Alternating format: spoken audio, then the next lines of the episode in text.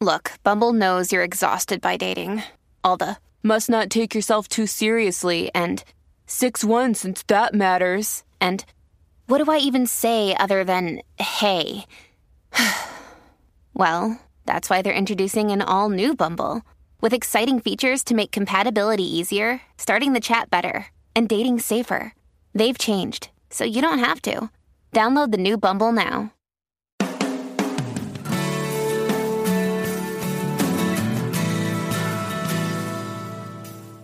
Welcome to A Course in Miracles Living the Love, Walking the Talk with Reverend Jennifer Hadley. Get ready to focus on your intent to be the love, be the peace through practical application. Here is your host, Reverend Jennifer Hadley. Bonjour. Bonjour. Oh my goodness. Of course, I am grateful, and I am so, so grateful for the teachings of A Course in Miracles and the benefits that I have received from practicing them. And that is my topic today. It's so funny. I sat down to make this recording, and the way I do it is I ask Spirit, what am I to talk about?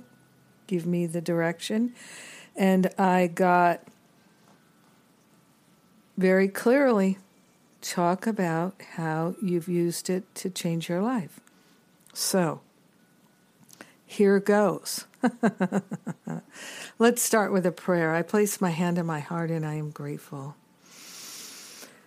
Grateful to take this holy breath of love and gratitude, rising up on waves of gratitude for the teachings of A Course in Miracles and for all those who have helped to bring them to our awareness. We are grateful to every aspect of spirit, manifest and unmanifest, that has assisted us in recognizing A Course in Miracles as a pathway for our liberation.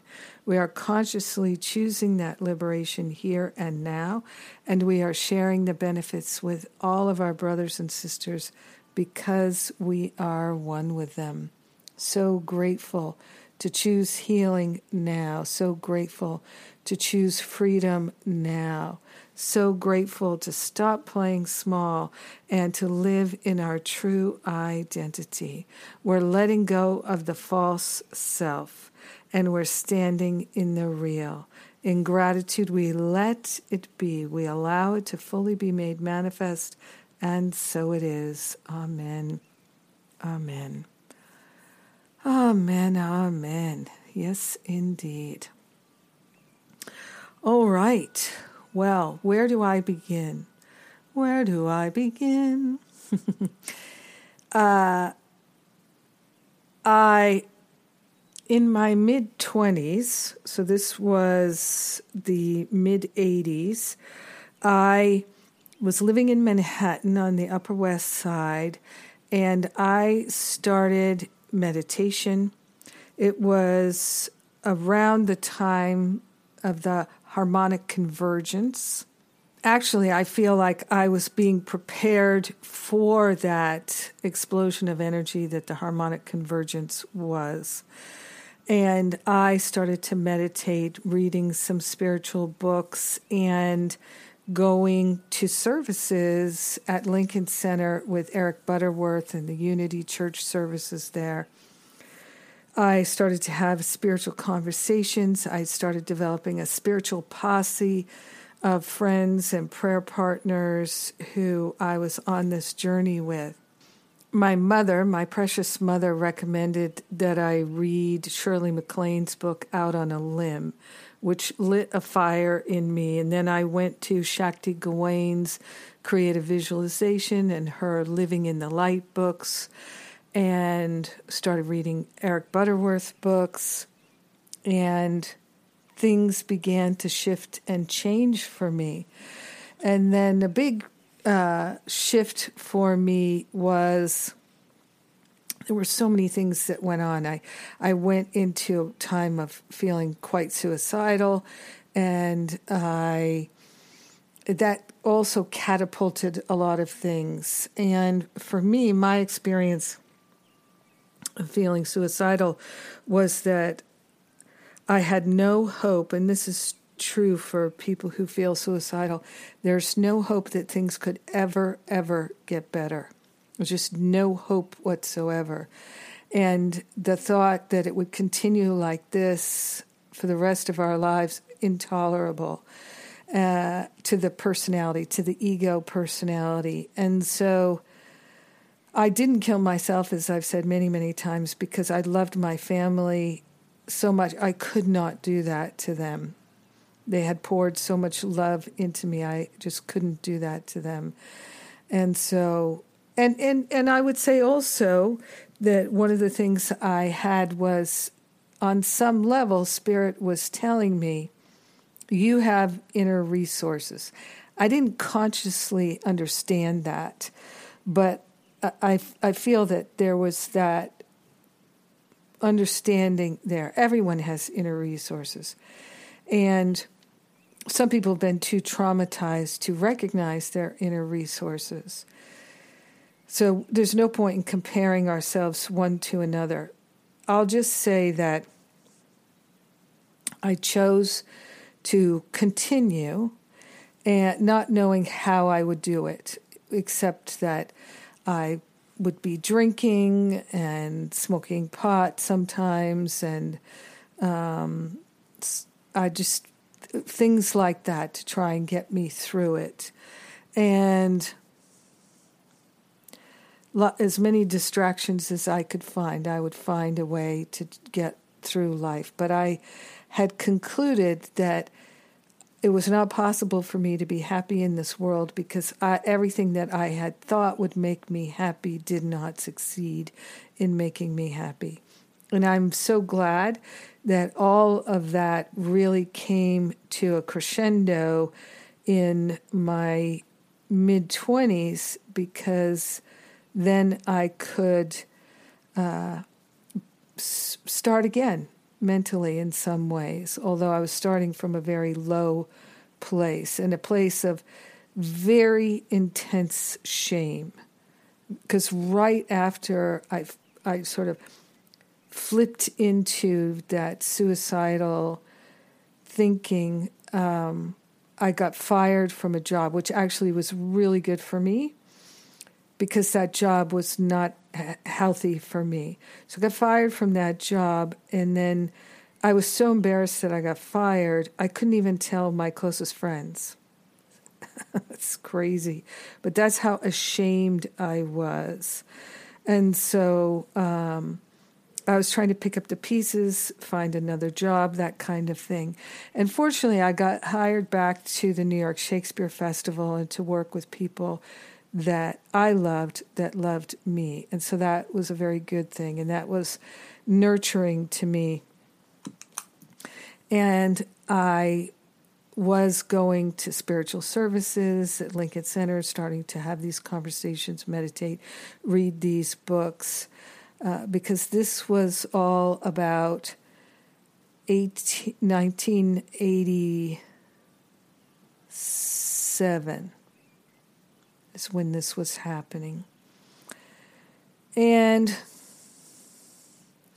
so, fast forwarding a few years, I, I moved in with a boyfriend for a couple years and uh, had a lot of experience with special relationship, and that really um, was hard and difficult, and also very helpful to me uh, on my spiritual growth. And then I had an opportunity to go live at my parents' house in Maine, which uh, now belongs to our family, and we rent it out in order to hold on to it.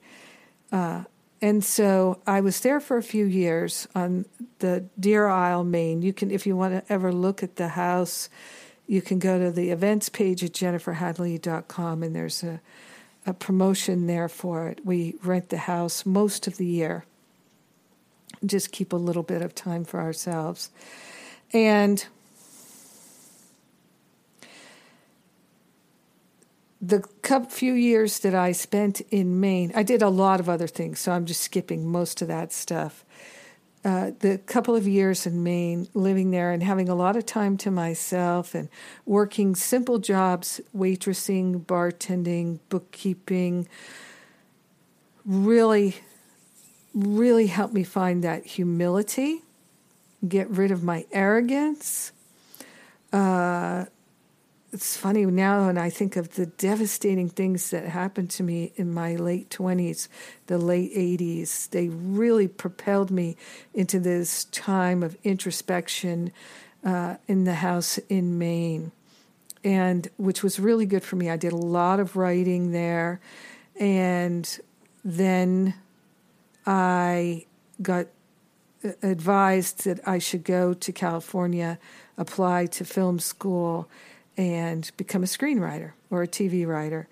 And so I decided I love to learn, so I decided to go and get my master's. I had an undergraduate degree in theater to go and get my master's in screenwriting. Applied to USC, UCLA. I got in. I went to USC graduate screenwriting program, which was a huge coup because so few people get in, at least back then. And uh, so that took me to LA, which is where I started going to services at Agape right away, the Agape International Spiritual Center with Michael Beckwith and Nirvana Gayle and, and the wonderful people there. And then when I completed my master's, I went into the pre prayer practitioner training and then the practitioner training and then into ministerial school because I realized once I got my master's and I had no luck selling any of my scripts, although all the agents said, I can sell all these scripts. You're a really good writer. I just need you to write like a big action film right now because that's the only thing anybody is buying. And I didn't know how to do that. And so I said, I sat with it and spirit. And I said, What do I do now? And I got, Go grow your consciousness and then come back to the screenwriting. So I haven't gone back to the screenwriting. Maybe I will, maybe I won't. I have no attachment to it. I do love writing dialogue and story. And I, so I went on all that other training to become a spiritual leader, teacher, counselor, etc. And I'm so grateful that I got on this path. It is definitely the path for me. I I don't ever regret it for a second, even though I could have made a lot of money working in development in LA, story development, things like that. I, I just know I could have been very successful doing that. But because I'm really good at story and figuring out why stories don't work um, and how they could. And I I just knew that was not for me. I just money was not important to me. It just wasn't. I couldn't sell myself for money. I couldn't do that work just for the money. And I I I ignited such a passion for spirit. Oh my gosh. And it just overtook me. I became really just someone who only wanted to talk about God. and you probably have heard me say that if uh, I had friends, we are going to have a party, some of my prayer partner friends, and uh, like on a Memorial Day or Labor Day weekend, they're going to have a backyard barbecue. Everybody's coming over at two o'clock. I'd say, how about if I came over a couple hours early, help you get organized and set up, and we could just talk about God while we're prepping everything? My friends would say to me, Sure, Jen, you can do that. Sure, we can. You can come over and talk about God. So, um, it just, to this day, there's nothing more interesting to me than talking about God. And uh, as a, a, a, a an add on to that, before I felt that way about God, what I used to say was, There's nothing more interesting to me than you and me and what's going on with us. That that's how I felt with my friends, with the people in my life, and I still feel that way because to me it is talking about God. If we're understanding that oh this is my personality, this is the body, I am not my personality, I am not my body. I have them, and I, the spiritual being that I am, the I am that I am, it can have a conversation about Uh, how my personality is giving me these thoughts and these experiences, and still I am not the personality, I am not the body. I am so happy to talk with friends, loved ones, folks I know about our lives and what's going on with us from a God perspective, from a spiritual perspective. There's just nothing more interesting to me. There's no movie that's more interesting. There's no vacation, no activity that's more interesting to me. And uh, it's I have a deep love for humanity. So once I got out of once I got into my final year of ministerial school, which did not turn out to be anything like I hoped it would be. I hoped it would be this great mystical exploration with like-minded souls and it wasn't that at all. It was at the Ernest Holmes Institute. It was very intellectual and I actually dropped out for a while and went back. And but the final year I was in there, I said, uh, actually at the end of 2005, I said, next year, I'm going to do A Course in Miracles. And so that's what I did. I started looking at A Course in Miracles in 2006, 2007. I started with the lessons. And for me, as soon as I got into A Course in Miracles, really into it, doing the lessons, then it was all I wanted to talk about was the teachings of A Course in Miracles. So I started a study group on the phone, and even though I was so new to A Course in Miracles, I still led the study group, and people were always asking me, What does this mean? What does that mean? And it made sense to me it really made sense to me, A Course in Miracles, from the beginning, pretty much, as I've said many times.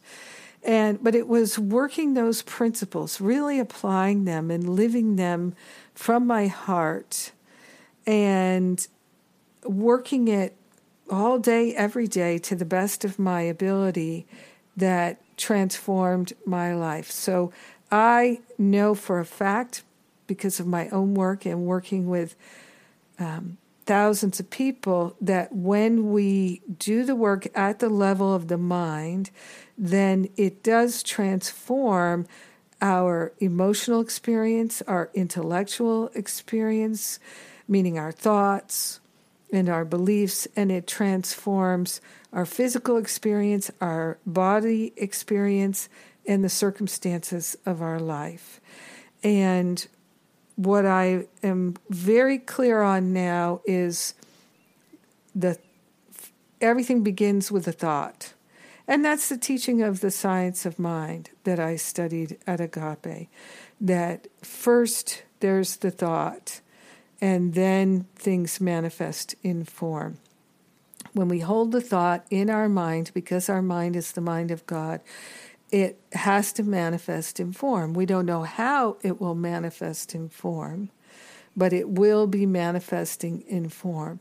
So anything that we're experiencing in our life that's manifested in form, like our finances or our health or our relationships or how we feel about ourselves or our home, our work, all these things that we're experiencing in the world of form, the they are all generated by our thoughts and our beliefs. And we can say, "Oh, I know that to be true," but still we we don't know it to be true if we're ever blaming anyone else or anything else for what we think and what we feel. If we're blaming anyone, if we're not taking 100% responsibility, then we don't have a grip on our true reality. We are buying into the illusion. So, one of the things that's been super duper helpful to me, as it is to every Course in Miracles student, is to really understand, be willing to know, and and really cognize, recognize the section on the responsibility for sight, which is chapter one, section two. And in there, it, it says, We have repeated how little is asked of you to learn this course.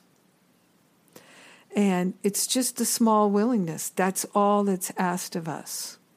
And Jesus says, The little gift you offer, which is the willingness, the little gift you offer to the Holy Spirit, for which He gives you everything it's the very little on which salvation rests, this tiny change of mind by which the crucifixion is changed to resurrection.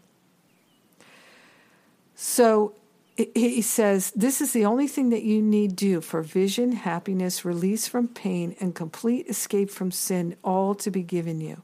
Say only this, but mean it with no reservations, for here the power of salvation lies.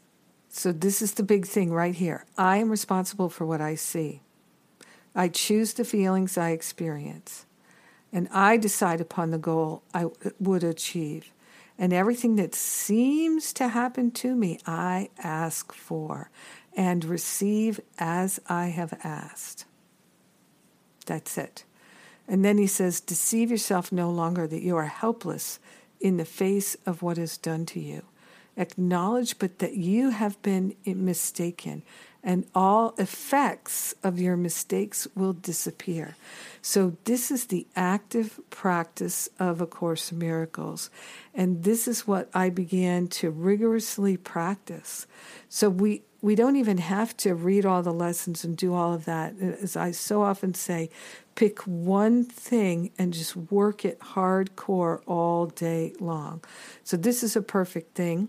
For me, I spent uh, at least a couple years just working Love Holds No Grievances. Doesn't mean that I wasn't studying, reading, and absorbing the rest of the teachings, but my hardcore practice was remembering I cannot hold a grievance and remember my true identity. I cannot hold a grievance and be miracle minded. I have to choose one or the other. So I decided to truly live A Course in Miracles, and that's why I began the Living A Course in Miracles class series, which we did for years. And also, I started the livingacourseinmiracles.com website, which has so many resources, most of which are free for people who'd like to start study groups or they have a study group, they'd like to promote a study group. Um, there's free classes and there's all the podcast episodes and so much more at livingacourseinmiracles.com. So, responsibility for sight, being willing to take responsibility for how I see things, how I interpret them, the meaning I make of them, and taking responsibility for my emotional life, not blaming one other person.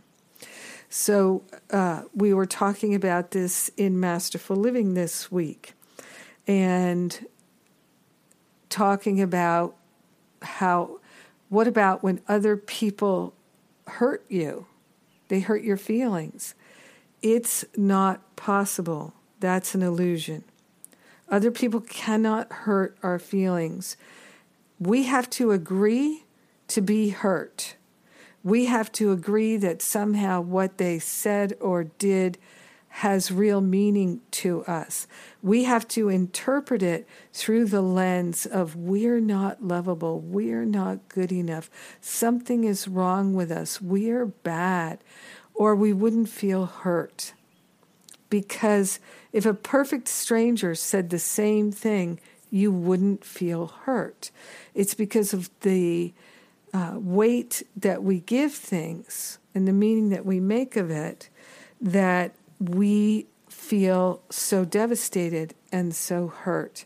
It's because we're willing to forget our wholeness, our divinity, our magnificence, that we are the light of the world. If we're willing to remember our Christ identity, we won't feel hurt by the things that people do or don't do. But as long as we're identified with the small selfish self, playing small, thinking that we're not lovable and what other people think of us means so much to us, that's when we get into the place of feeling hurt. Oh my gosh, we're already at the break. So, more to come, more to come. I, I'm, I'm going to focus the whole next half on how my life has changed. All right, don't go away. I'll be right back.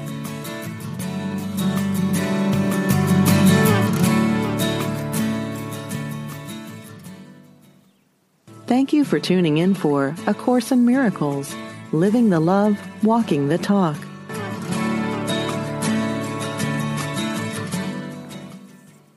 Welcome back.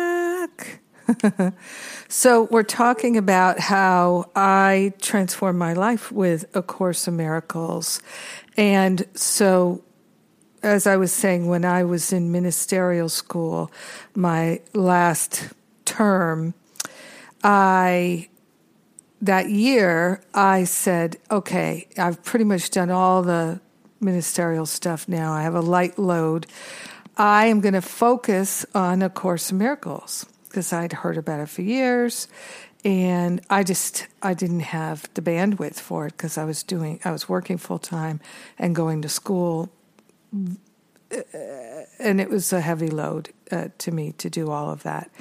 And so uh, and I I all the pre-practitioner classes to become a prayer practitioner at Agape and all the internships and all the different things that I did when I was in the practitioner training and then in the ministerial school. That was nine years of my life doing that intensive study. And so I got to the point where I finally felt like I had some room in my mind, uh, in my life, to really work with A Course in Miracles.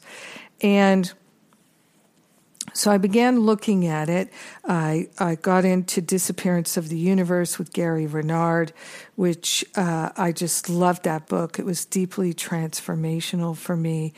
And that really catapulted me into A Course in Miracles. So if you haven't read Disappearance of the Universe, I highly recommend it. I feel like it's the most important book I read because it, it just got me to really deeply dive into A Course in Miracles. And I started my study group right at the beginning of me doing the lessons. So uh, I began working certain principles of A Course in Miracles, which I talk about all the time in the podcast. So you're never upset for the reason you think. You've given everything in this world all the meaning that you it has for you. You I don't know what anything is for. I'm responsible for what I see and I choose the feelings I would have. Love holds no grievances. These uh, um, pain is a wrong perspective, etc., etc., etc. All of those things that I talk about endlessly in the more than 600 episodes of this podcast. Working those thoughts in a dedicated and devoted way is what did everything for me. So the beginning of it was at the very beginning of A Course in Miracles. Simultaneously, that same year, which was 2006, that the beginning of that year, I decided essentially I was going to teach only love. I said, I'm going to focus on love, love in my mind, love in my heart, love in my words, love in my actions, love in my communications. And that was and is quite literally the hardest thing that I've ever done in my life. It was the most challenging thing that first year of deciding I am focused on love. And that's why I say my favorite lesson is love holds no grievances. Because you can't know who you are. You can't know who sent you. You can't know the truth about your life and being and the unity of all life. You can't accept the atonement for yourself. You can't wake up from the dream of separation if you're holding grievances. You cannot do that. Can't hold grievances and wake up. You can't hold grievances and be happy. You can't hold grievances and live a course in miracles. You can't hold grievances and be happy. Be joyful. Be what you are in your true essence and nature. The grievances hold the light of the world in us and it hides us from ourselves, from ourselves. No matter that other people can't see it. In a sense, that doesn't matter because what other people see is our projection, their projection. The only thing that matters is getting rid of the grievances. Then all the clouds are gone and we can see the light of the world in ourselves. So until we commit to that, things will not change. We will continue to struggle with the unconscious guilt and the conscious guilt. We will feel guilty. We will feel ashamed. We will feel bad and wrong and unworthy of love as long as we hold grievances. To me, that is the crux of it. If we just focus on that, everything else will awaken in our awareness. We will begin to truly recognize that still small voice in whatever way it's sharing with us mentally, uh, signs outside of ourselves or seemingly outside of uh, the the thoughts, the feelings, the the the literal voices that we hear because many people do actually hear things, and I have from time to time actually heard a, a voice speaking to me, a disembodied voice speaking to me. Not not a lot, but I have had it a few times.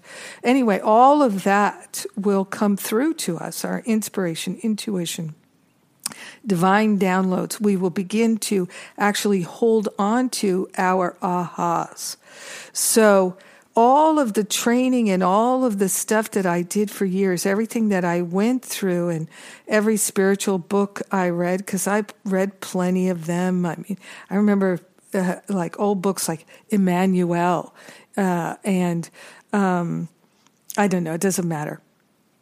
All the information that I collected for years and years and years, that held my ego's interest and my willingness to become more patient, to become more kind, to practice patience and kindness, gentleness, uh, my willingness to see, oh, that's a mean thought. It might not serve me. My willingness to hold my tongue and not say everything I thought my willingness to begin to stop blaming other people for how I felt. All of that was developing slowly in my 20s, in my 30s, and into my 40s. But it was not until I committed to holding no grievances so that I could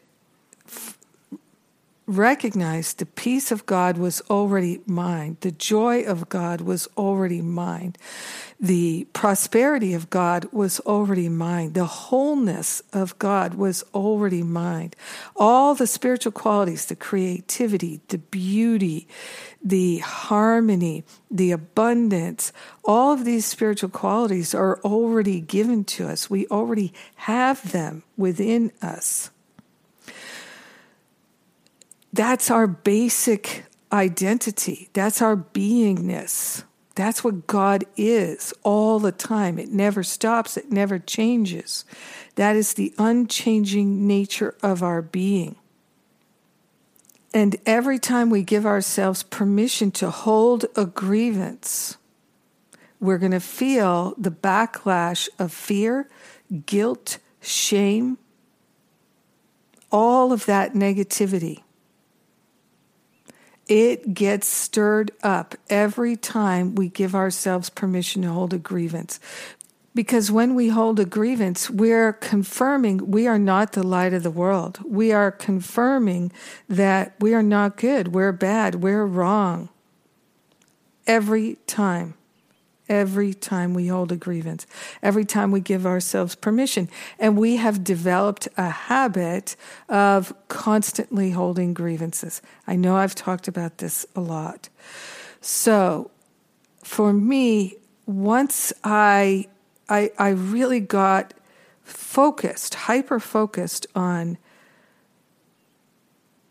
noticing every little disturbance in the force you know, remember in Star Wars, there's a disturbance in the Force.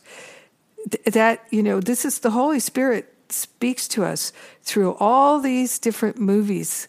That's why uh, a lot of Course in Miracles people love movies because we can enjoy these stories within the dream and they are speaking to us.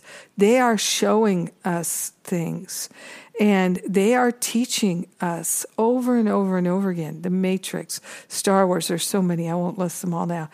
And and been doing it for years. Go back to Shakespeare, Romeo and Juliet, King Lear, uh, Macbeth, all of it, all of it. Even the light-hearted Much Ado and and Midsummer, all of it is helping us to see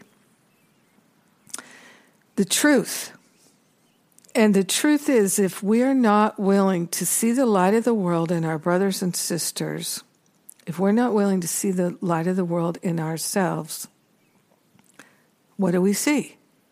Darkness. Because the light of the world is only in ourselves and our brothers and sisters, it's nowhere else. And I would include animals in, in that too especially since I have my dog and my cat, Bodhi and Sattva. But A Course in Miracles is very clear. Our brothers and sisters offer us salvation, and the salvation comes when we're willing to see the light of the world in them. And if we're not willing to see the light of the world in them, we won't see it in ourselves. It's easier to see it in them than it is in ourselves because we're more convinced of our unworthiness than theirs. We find it easier to love other people than ourselves. Even the most intense narcissist, if you scratch that surface, if you drill down, you will find self hatred. You will. So, this is our brothers and sisters office, offer us the salvation. So, in my commitment to hold no grievances, I very clearly saw I had so many grievances about everybody in my life. everybody in my life. And as I began to really let them go, and how did I do that? I would literally realize, oh, I am doing this mental compiling my grievances, ruminating on my grievances. I'm dedicating my life to my grievances right now in this very moment, cataloging my grievances, justifying my grievances in this moment. I just, I can feel it. I can see it right now. Holy Spirit, help me right now. I'm not interested in these. I'm no longer subject to these. I release them to your healing. I'm willing to let them go. These thoughts are meaningless to me. I don't ever want to think them again. Take them out of my mind so that I can be free of them and do the same for anyone else who has these kinds of thoughts. And sometimes I really, truly was only willing to stop suffering over my grievances. I wasn't actually willing to let them go. And it took me a while to see oh, you think you don't want that grievance anymore, but you can't let it go yet. You still think it has value for you, Jennifer. So, as long as you think it has value for you and your identification with the ego and your love of separation, the habit of separation, as long as you think that grievance still has value, then the Holy Spirit cannot take it from you. Yeah, and what I, my personal understanding of it is when we are 51% more willing to let that grievance go than to hold on to it. Whatever it is, it's they should have done this. If only they had done that. They stole my money. They stole my retirement fund. They slept with my best friend. They um, said I'm an idiot, whatever the grievance is about. They didn't invite me to their party. They uh, they never do what I want. Blah blah blah blah blah. All those grievances are really truly that we can't seem to let go of are really truly activating the beliefs that we have about ourselves. They are triggering the beliefs that we have about ourselves. So, for instance, um, the fact that they don't return my calls in a timely manner wouldn't really bother me if I loved myself, if I felt good about myself. But I am connecting toxic dots oh, they don't return my call because they don't respect me. And they don't respect me because there's something wrong with me. I'm not good enough. I'm unlovable. I'm a bad person. So I'll give you an example. Like um, sometimes I call somebody that doesn't call me back. Sure, like everybody else in this world, there are people I call. It could be somebody in the government. It could be somebody at a company. I need some information from them. It could be somebody that is in one of my programs that I care about, that I'm um, uh, concerned about, or I just want to check in on. It could be a friend of mine. It could be a family member right? They don't call me back, they don't text me back in a timely manner or ever. What I see now in my life, I feel very good about myself. I feel very good about what how I live my life. I feel very good about the choices I make. I feel very good about how I'm um, showing up in the world. I, I, I, there are places where I think, oh, I, I could do a little more there, but eh, I'm not choosing that. So obviously, that's not my priority. And I think, uh, but I don't think, oh, I shouldn't do so much of that. Uh, you know, I just more like, oh, I should do, you know, I, like this morning, I was thinking, you know, I think I could just play a little bit more with Bodhi or maybe just pet her a little more. And, and maybe I will, maybe I won't, because I was petting her this morning. Uh, we do a morning ritual, my, my dog Bodhi, where I, I pet her. And when she was a little little puppy, I a smaller puppy, maybe she was 40 pounds, 50 pounds, I would massage her. Uh, once she got over 40 pounds, I would carry her up and down the stairs when she was only 40 pounds. But once she got over that weight, it was a little harder to carry her up and down the stairs. And she didn't like it anymore. She wanted to go up and down by herself. But she wasn't used to going downstairs. Downstairs was harder for her. So I would um, massage her upstairs and get her to really stretch her muscles. We did a thing I called stretchy, stretchy. And she loved it. I loved it. And that was our morning thing for five minutes or so, stretching and massaging before she would go down the stairs because she would have an easier time then going down the stairs if she had really stretched. So, anyway, this morning as we were doing our stretchy, stretchy massage, she, I would say, okay, that's that's that. You know, after a few minutes, and she was like, no, I want more. And so did a few more minutes, and then I was like, okay, that's that. And she was like, no, I want more. And so I thought, you know, I'm going to give her a bit more during the day. I'm going to give her little massages. I'm setting that thought into my mind. Will I do it? I don't know. Will I think of it? I don't know. I'm not going to put it on a to-do list. It's it's out there as part of my what kind of day would I like to have? I'm holding this in my mind. But if I don't do it, I'm not going to feel bad. I'm not going to I prioritized other things. And maybe one of the things I prioritized is watching something on television or talking to a friend or I don't know, whatever. I'm not going to feel bad about any of those choices.